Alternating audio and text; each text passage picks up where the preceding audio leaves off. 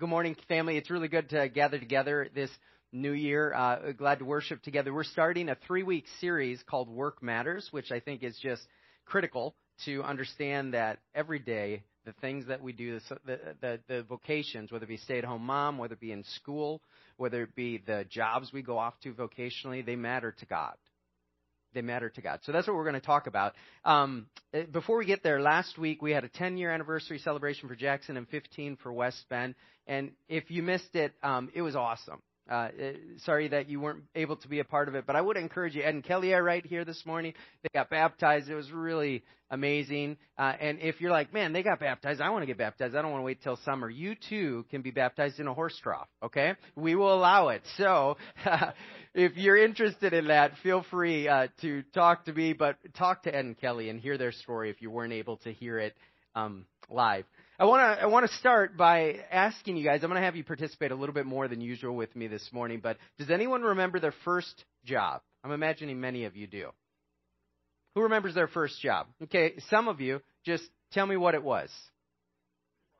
Dishwasher. That's a good first job. Okay. Okay. So headed up a sexual abuse program. Okay. House painter. I like it. That's good to know, James. Telephone operator. Nice. Nice. Yeah, Jen. Office cleaner. Lifeguard. Say that again. Ponderosa. Okay. Lawn care. So there's a variety, right? I remember, I think I've shared before, my first job was caddying. Um, but I haven't shared, I don't think, about my second job, which was at Minneapolis gun club. And if you knew me growing up, I was just like all sports sports. This would be ironic that I worked at a gun club. But what you do at a gun club is they have what they call skeet and trap. At least they did at this one. They didn't have sporting clays. So this is a picture of a skeet. Imagine a semicircle, just the bottom of a smiley face, right? And what you do is you move from station to station to station and you'd shoot at the sporting clays. And so I was this guy. I'm not really that guy, but I was that guy. I would have the thing corded, the button they would say pull, I would pull it, they would try and shoot it. Okay, here's a review from the top of what that would look like an upside down semicircle. Pretty fun. They also had something, what's called trap shooting. Anybody familiar with trap shooting? Okay, you don't really move that I'm aware of in trap shooting. You stand in the same spot, you say pull, and then there's a bunker. I'm going to call it a bunker. It's a pit, a bunker, where there's this arm that kind of looks like this, and that's going to project the, sport, the sporting clay out. It's going to throw it out, right? It's going to launch it. Now, I don't know at this point in 2009, well, 20, they probably don't have a guy sitting down here anymore. Maybe they do. But when I was growing up working at the Minneapolis Gun Club, you did. You had a guy sitting down there. And you would fill these up. But what would happen is sometimes the sporting clays were broken. And so in the middle of the round, you would have to try and fix it. And you just hoped and prayed that the guy didn't double pull you. Because guess what happens if they double pull you and your arm is there? Not good, right? You're going to like break your arm, whatever. So that's what I would do. I'd either be up top or I would be down in this bunker, and uh, I survived. The funniest story coming out of working at the gun club was you know how the colors of our childhood, some of ours are coming back, like the neons?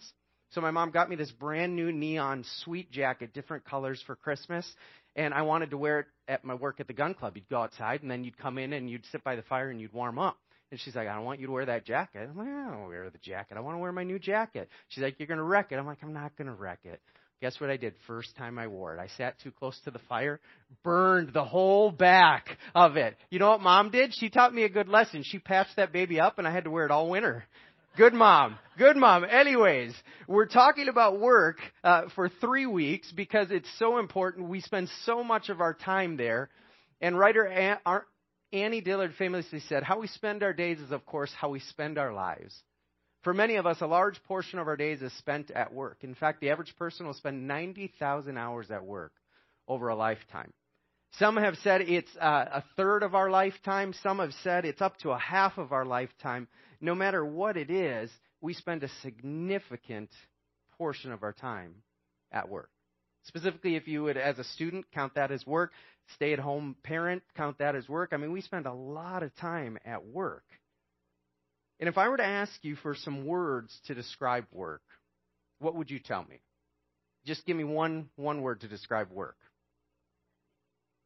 Task based, okay. Fast paced, also, yes stress, fun, busy, productivity,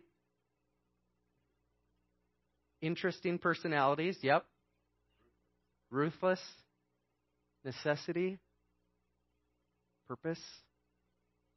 Yeah, there's all sorts of words. I mean, we've said many of them on opposite ends of the spectrum, and there could be more that we would use to describe work. And any of these would be true depending upon the day, depending upon the particular role, depending upon the season of life we're in, depending upon maybe how others view how we do our work and our performance, and various other factors. But what we can all agree on is that we spend a ton of time during our lives doing this thing, this activity called work. And if you were to judge by the TV commercials during football games that keep retirement on the forefront of our mind, I don't know that we view it as positive because we want to get away from it and recreate from work as soon as we can, as fast as we can, right? We want to retire from it. Anyways, uh, was work a negative in the beginning? What was God's intention for our work? Why do we work? Is it simply a means to an end? to put a roof over our head, food on our table, money in our bank account, or is there more to it? Well, that's what we're going to look at this series. We're going to look at the subject matter of work. This morning, we're going to look at the original intent of work. Next week, we're going to look at kind of the how sin affects work. And then the third week, we're going to look at how Jesus can help us redeem our view of work. So to start, we're going to start with Genesis chapter 2, and I'd like you to turn there or, or go there on your app. And I'm just going to give us one or two minutes and I just want you to think about this passage. Or, excuse me, just this verse. Okay, so you can look in a Bible, you can look on your phone, but I want you to think about Genesis chapter 2. We're just going to give one or two minutes. I want you to think what sticks out to me.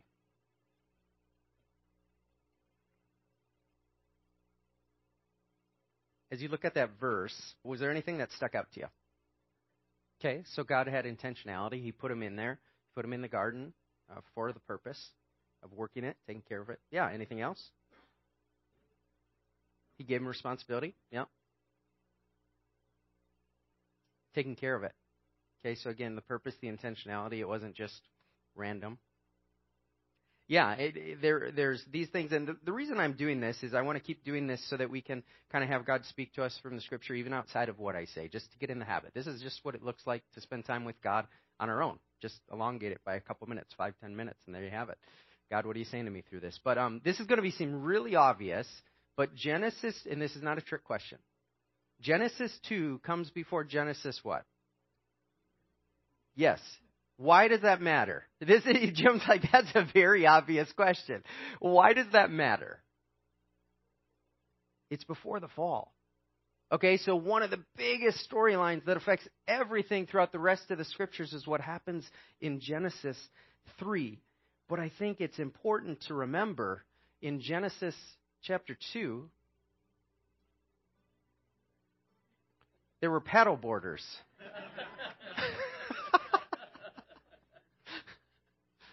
in Genesis chapter 2, the Lord God took the man and he put him in the Garden of Eden to work it and to take care of it before the fall, before sin, before brokenness. So he has Adam and Eve, he creates them, he creates all the rest of creation, says it's good. He creates Adam and Eve, says it's very good, and then he in essence hires their, them or entrusts them to look over and take care of the rest of his creation. See, work was designed as good by God. Let that sink in. Because I don't know that we always think about it that way. I don't always think about it that way, right? If we're just being honest. Work was designed as good by God, and not just because of what we would get from it. Those are good benefits, but not just what we would get from it, but work itself was created as good. And I mean, you and I can think of instances, right, where someone will retire and maybe they'll really struggle after retirement. And maybe sometimes that's related to work was their identity. They'd put too much worth and emphasis, like they were their work. But I wonder if sometimes, too, if there's a significance and a meaning and a purpose that's good that work brings to our lives, that God was created it to be. Let's look a little bit more at this verse. Uh, Genesis 2:15. The Lord God took the man and put him in the garden of Eden to work it and to take care of it. And if you were to look at that, they were to watch and preserve it, and they were to cultivate it. I think those somehow got mixed up. They were cultivators, that's supposed to go with work, and they were curators, they were taking care of the garden. So when God had work in mind, when He designed it, it was so that they could cultivate, so that they could curate. There's almost like this proactive essence to work, and then there's this reactive essence to work, but both are good. And you might be like, come on, I work with numbers all day. like, how much curating and cultivating can I have? But this is important. Uh, clear your minds of all the brokenness that exists in work. Okay, we're going to get there next week. It's a reality. But clear your minds of all the brokenness, all the ways sin impacts work. And, and imagine what work would look like to be cultivators and curators to work made in God's image, as we're going to get to in a minute, without sin in the picture. What would that look like? Share with me. You're like, I don't know. That's kind of impossible to imagine. What would that look like? What might that look like? Or what would it feel like? Purposeful. Okay? What else? Enjoyable, satisfying. Piece of cake. Yeah, figuratively speaking, right? Maybe literally speaking. No fear. Okay? Productive. Yeah. Yeah, see, and God created us. We could we could keep using adjectives, right? It's hard to imagine because that's not the current state, but God created us in his image with the intent that we would be cultivators and curators, that we would work with purpose and intentionality and meaning, and it was good. Genesis 1 says this Then God said, Let us make man in our image, in our likeness, and let them rule over the fish of the sea and the birds of the air over the livestock, over all the earth, and over all the tr- creatures that move along the ground. So God created man in his own image. In the image of God, he created him, male and female, he created them. You See, and as cultivators and curators in our workplace, in everything we do, in each email we send, in each decision, in each relationship, in each task, again, apply this to if you're a student at school, apply this to if you're a stay at home parent at home. But in each of those op- instances, we have an opportunity to show others what God is like. How many of you have ever heard, oh, they're just like their dad? Anybody heard that? My kids that get that a lot. They're like, you're so intelligent. You're so, you know, I don't know. But yeah, that was a joke. I'm not trying to be conceited. That was a joke. So, anyways, you've heard they're just like their dad, right? Well, that's what it means to be created in God's image that God, that others would look at us, that they would notice us, and they say they're just like, in essence, they wouldn't use these words, but their dad, meaning they're just like God. And in this passage, God gives man and woman something to to rule over, to have responsibility for the rest of creation. Creation. He gives them creative license to name the animals. Imagine that process. He calls them to multiply and fill the earth with others who can rule well over the creation that He's given them and entrusted to them and to show what He's like. See, even in the things that we view as mundane, on Monday to Saturday or Monday through Sunday, even in those, we are created in God's image so that we could show others what He's like through our work. Through our work, in the relationships that exist there within, even through the attitude with which we do it, um, in, in doing what we do with excellence. 1 Corinthians 10 states this So whether you eat or drink or whatever you do, do it all for the glory of God. So whether you eat or drink or whatever you do, do it all for the glory of God. And I think all there means all. And I think all there would include our work. Think about what would happen if every day we woke up and we saw one, work as good as God created it, and then two, we uh, saw our work as a way to worship God. And we, we spend so much time there each and every day. What if we woke up and we saw work as good as God created it, and saw two, our work as a way to worship God? I mean, it's one of the biggest mission fields we have, in essence. Because there's people we're rubbing shoulders with all the time who don't know and don't follow Jesus, who don't know his love. It's one of our, our greatest opportunities to show what Jesus is like to others. You're going to interact with people I'm never going to interact with. And Dave's going to with pe- interact with people Nate's never going to interact with, that Dan's never going to interact with, that Amanda's never going I mean, right? We're all scattered out. We gather together to be encouraged and scattered out so we can show what God is like, including in our work. Including in our work. And what if we just change those two things? Work is good as God created it, and two, work is a way that I can worship God.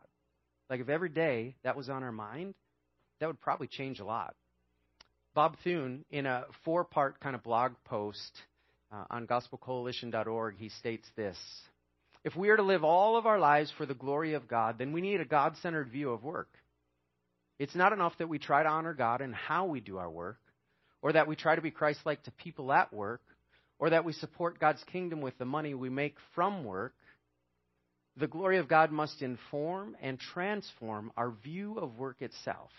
Here's what I mean most non Christians see work simply as a means to an end. Work provides beer money or a fat retirement pension or a better life for their kids. Unfortunately, many Christians see work in exactly the same way.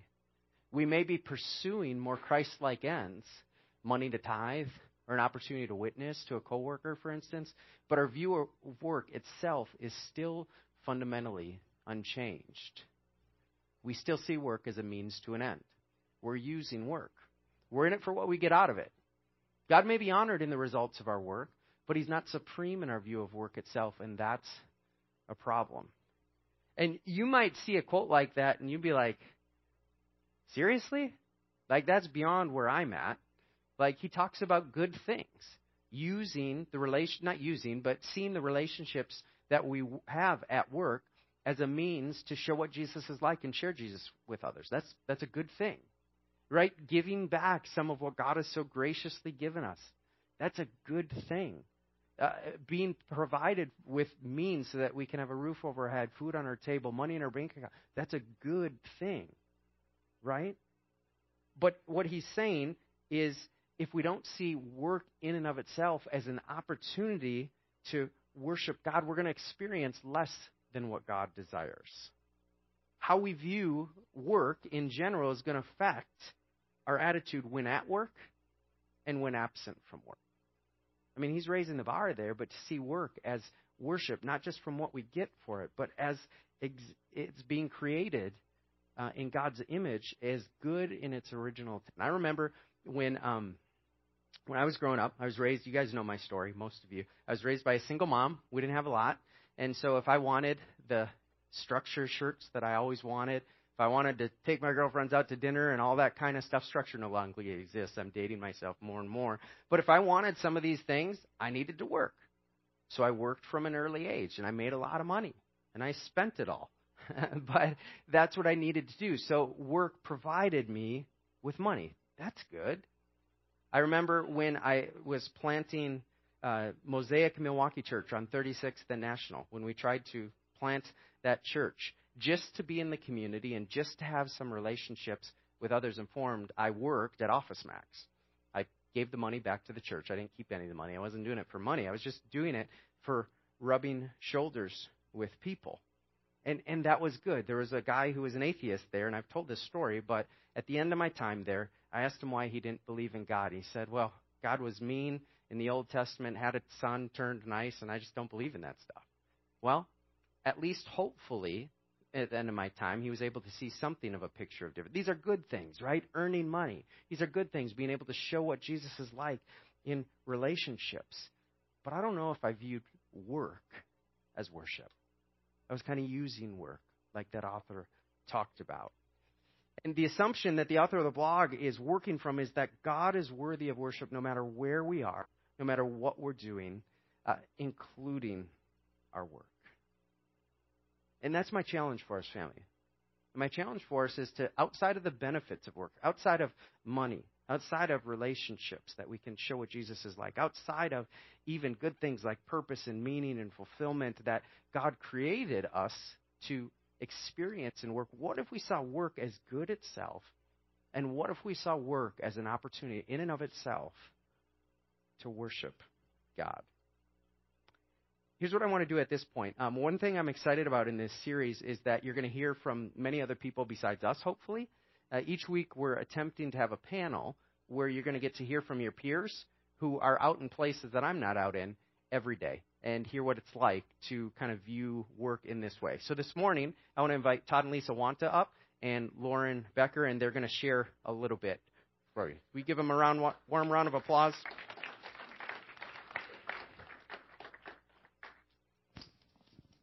I'm going to have you guys here so they can see you, and I'm going to stand off to the side. Thanks for being willing to, to share. So, the first question that they're going to talk about is Do you feel like you're, you're doing in your vocation what you're created to do? Why or why not? All right. Um, I don't know if each particular role that I've had or currently have is necessarily exactly what I'm created to do, but I do think that um, a lot of the talents that God created me with and my personality that God created me with has given me a ton of opportunities um, and has brought me um, exactly to where I am. And so I think that all of those things um, kind of puts me in a place of being meant to work in the type of environment that I work in and being meant to um, lead a group of people. Can I say what my job is? Yeah, okay. that'd be great. okay, I forgot that. Um, I'm a, a, high school reading specialist at a school near, actually in Milwaukee, and I teach small groups of high school students how to um, inc- improve their reading skills up to grade level. I actually don't know what Lauren does. What do you? I don't know if anyone really knows what I do. Um, I and and I work with Nate sometimes, and he's laughing at me like, "Yep." Um, I work at Kohl's corporate office, and um, I lead the team that does um, all store operational processes for the company. Okay, so the question was, do I feel like I'm doing what God has created me to do? And I have to say, honestly, right now, yes, I do. Uh, I love books. As a reading specialist, I get to do that all, all the time. I love introducing people to books. I like working with high school students. I I'm passionate about literacy, so I really do enjoy my job at this time in my life. And I will say, I think that's God. Um, I've had jobs that I wasn't a good fit for, that I w- that didn't suit me very well, and I think right now He's just decided for whatever reason to be super kind to me and lead me to this job. It may not last forever, but I'm going to enjoy it while it does. And I'm Todd Wanta. Uh, so um, falling in line, I work for a company called Milliman, which is a, an actuarial firm, and uh, I'm a consulting actuary. So that's what I do during the day a lot of times, um, and weekends and nights. um, do I feel like I am created to do, um, or, or am I doing what God created me to do? So very much like what Lauren said, I feel God gave gave me a set of, of skills that. Um, uh, that I am using. And so he he gave me an, an analytical mind, and um, so I, I, am using it in that capacity.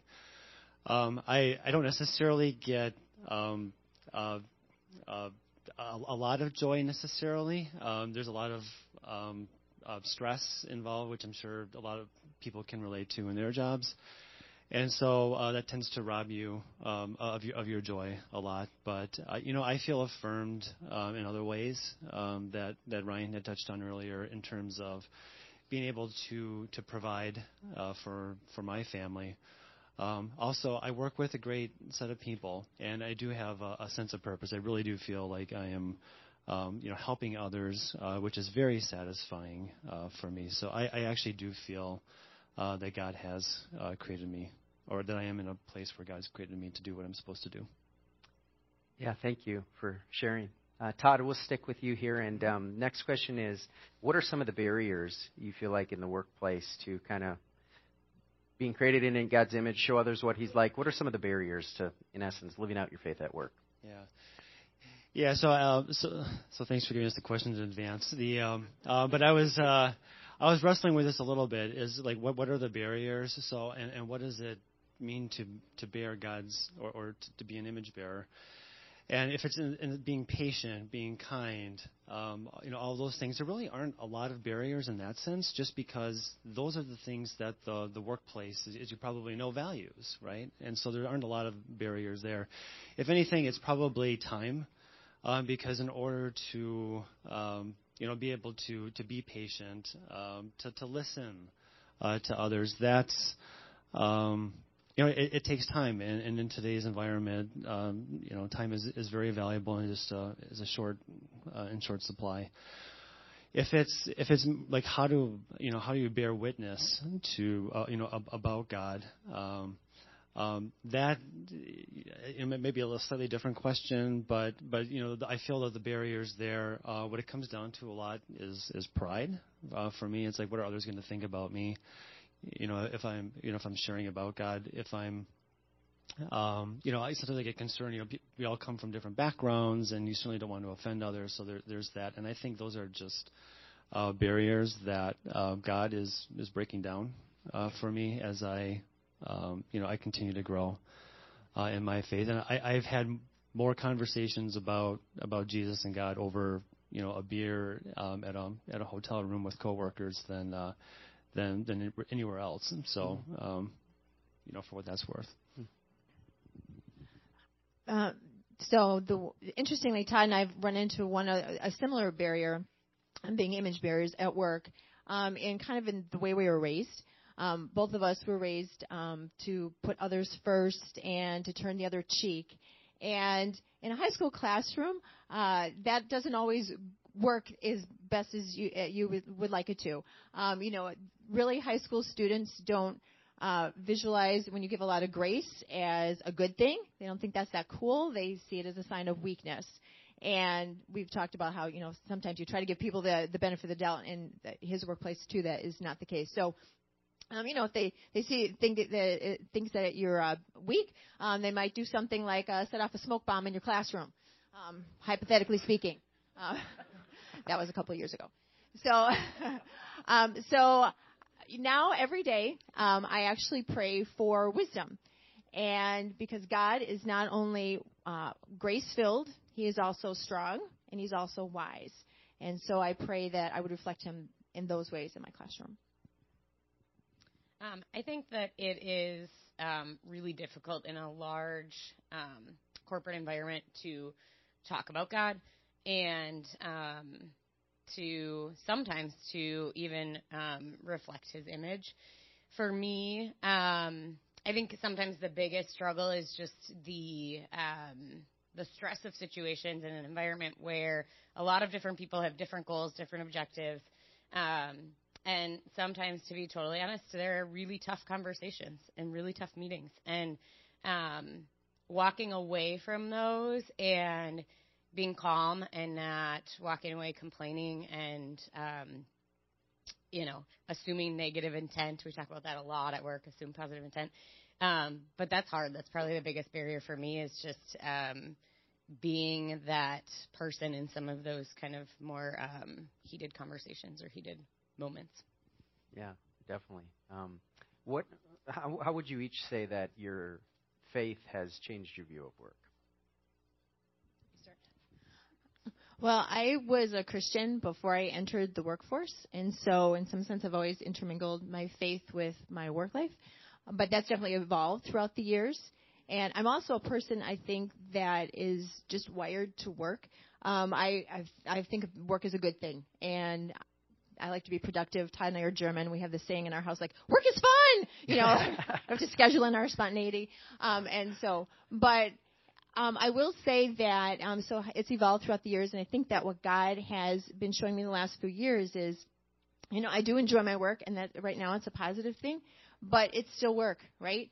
I mean, you and that we've got that the fallen part of it, and it's still 5 a.m. comes and it's cold, and you don't want to get up, and you have to deal with a student that day, or a parent, or your boss is something that stresses you out, and God really wants to be there with you like every day, like in the trenches with you every day. And I can't coast on the prayers that I made yesterday because His mercies are new every morning.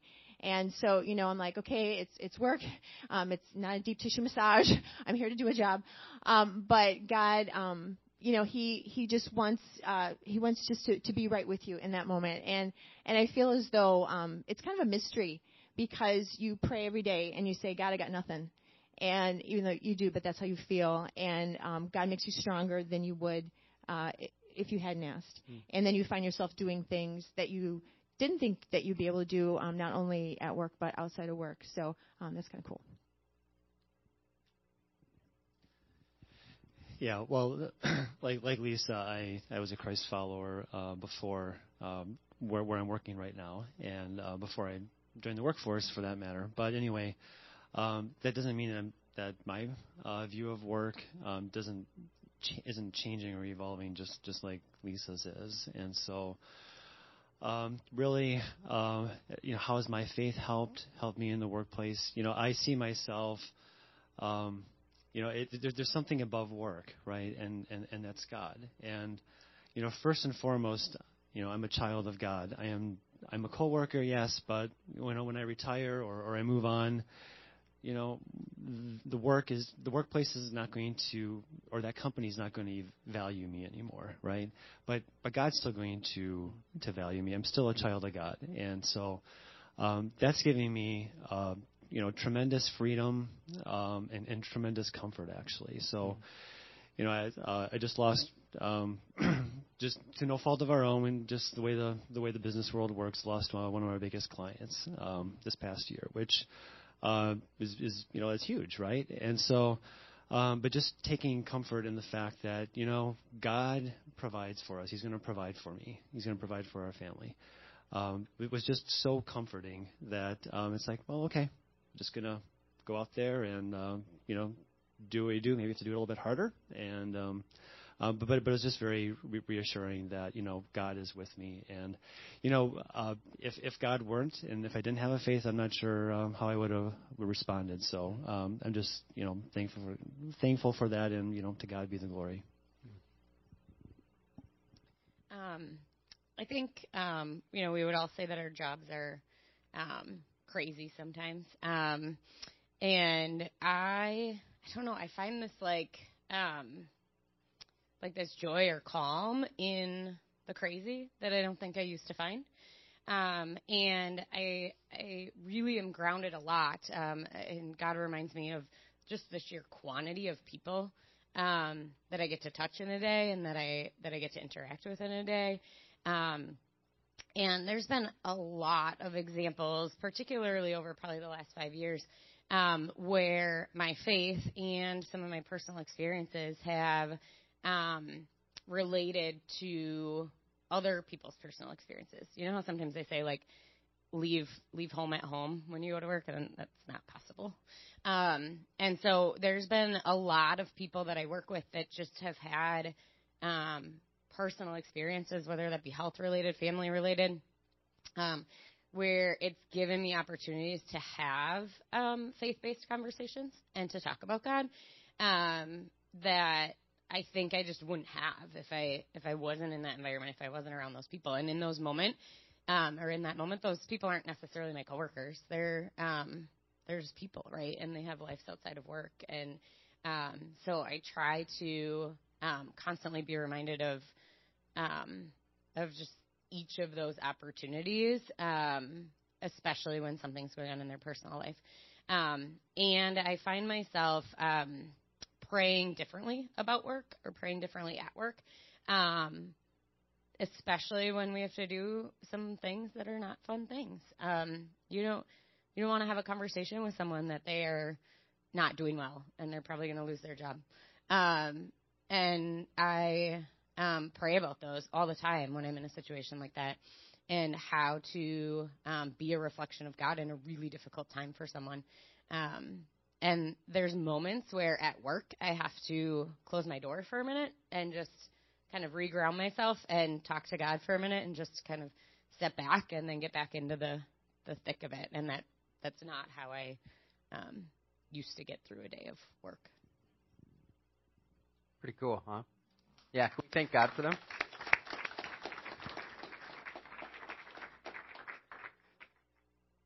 Yeah, thank you, Todd, Lisa, and Lauren. Um, so valuable, so, so valuable to hear from you. Every time that our family members share, I get the feedback that it's more powerful than what I could share, and I take that as a compliment, not an insult. I agree. That's just relatable. So thank you for being willing to share with us. Um, what I'm going to do, I'm going to roll uh, two short videos. They're about a minute each because I just want to continue to capture our imagination for what it would look like to see work as good as God intended, and then that we could be used to worship God through work.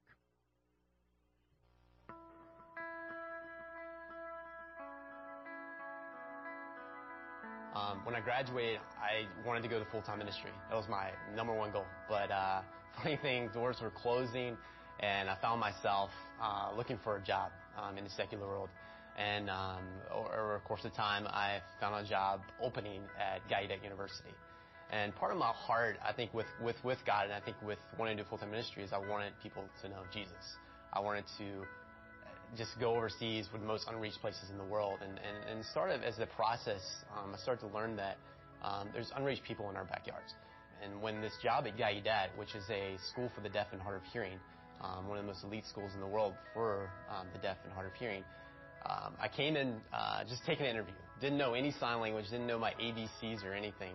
Uh, came in for an interview, just just love the people right away part of my job as an athletic trainer um, is I direct sports medicine for the student athletes on campus. I prevent, assess, and rehabilitate all the injuries that take place in practices and games. So as I started working, I started noticing as kids will get hurt or get injured that my job itself would develop a relationship with these kids. Hearing about, hey, this is what kind of family I grew up with. This is how I became deaf. This is this is my this is sort of my story, and through that um, was able to just you know sort of bring God into their lives. And if I'm going to be honest, there's a certain um, level of um, ignorance that took place within me coming into a job like this. Um, because I didn't know a deaf person, I didn't know what the deaf culture was like. So to me, it was uh, you know a, a huge learning curve when I arrived. And what I learned is that you know this is this is extremely hard soil. Um, a lot of these kids have a lot of stories.